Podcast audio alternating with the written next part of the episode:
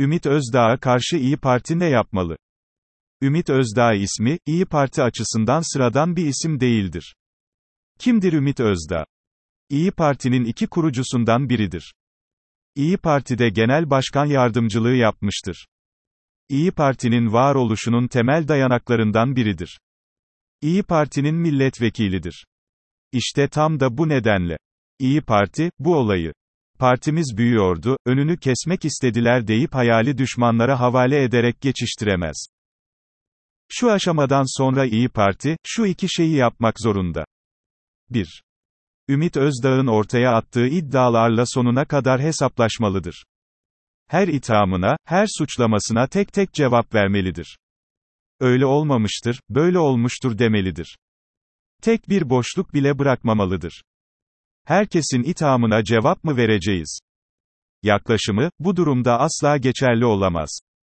Çünkü Ümit Özdağ, herkes değildir. İçeriden, hem de en içeriden konuşan biridir. 2. İyi Parti'den şimdiye kadar gelen açıklamalardan benim anladığım şudur. İyi Parti yönetimi, Ümit Özdağ'ı partinin yükselişinin önünü kesmek için kullanılan bir aparat olarak görmektedir. İktidarın yönlendirmesiyle hareket eden bir hain olarak görmektedir. Bunlar yenilir yutulur şeyler değildir. Partinin böyle gördüğü bir isim hakkında şu ana kadar hiçbir işlem yapmaması akıl alır gibi değildir. İyi Parti'de şu ana kadar yapması gerekeni yapan tek bir isim var. Burak Avuncu. Ümit Özdağ'ın FETÖ'cü suçlamasına maruz kalan İyi Parti İstanbul İl Başkanı Burak Avuncu, mahkemeye gitmiş ve "ben FETÖ'cü değilim. Ümit Özdağ bana iftira attı" diyerek suç duyurusunda bulunmuştur. İyi Parti sözcüsü nerede? İyi Parti'nin bir sözcüsü vardı. Adı Yavuz Ağıralıoğlu idi. Partinin en sıkışık olduğu zamanlarda çıkıp konuşuyor ve bu konuşmasıyla ortamı sakinleştiriyordu. Yapılabilecek en akıllıca açıklamaları yapıyordu.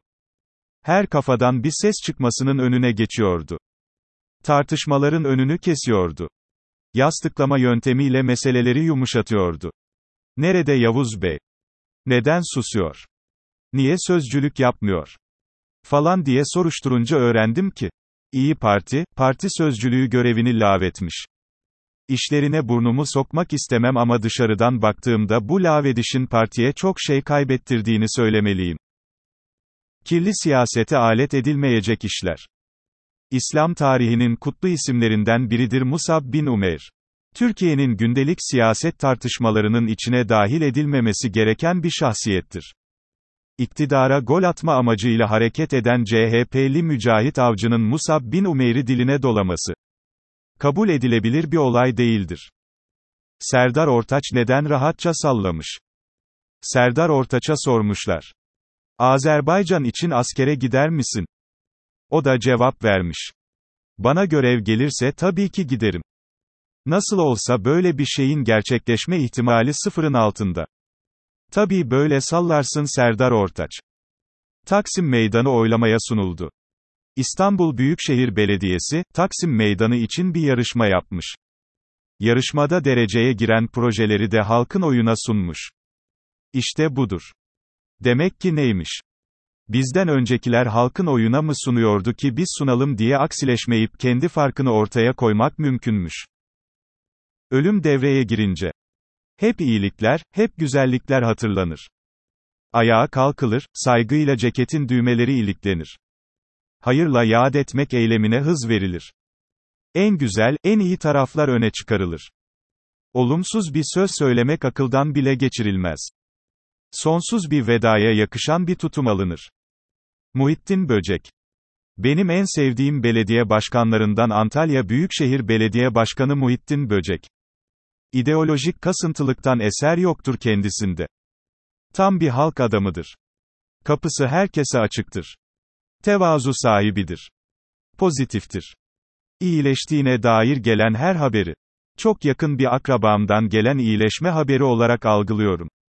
Ha gayret Muhittin Başkan. Seni görevinin başında görmek en büyük arzumuz. Askıda Ekmek. Yoksullar için açılan bir lokanta vardı İstanbul'da. Şahane bir uygulamaydı. Askıda Ekmek uygulaması da Türkiye'de devreye sokulan bir uygulamaydı. O da güzel bir uygulamaydı. Herkes bu iki uygulamayı da beğenmiş, bu iki uygulamaya da büyük destek vermişti. MHP'nin başlattığı Askıda Ekmek kampanyasını da siyasi atışma hazzı yaşamak için kullanmak yerine bir iyilik hareketi olarak görmek, anlamak mümkündü. Tabii Türkiye, bu derece bölünmüş, parçalanmış, politize olmuş bir ülke olmasaydı,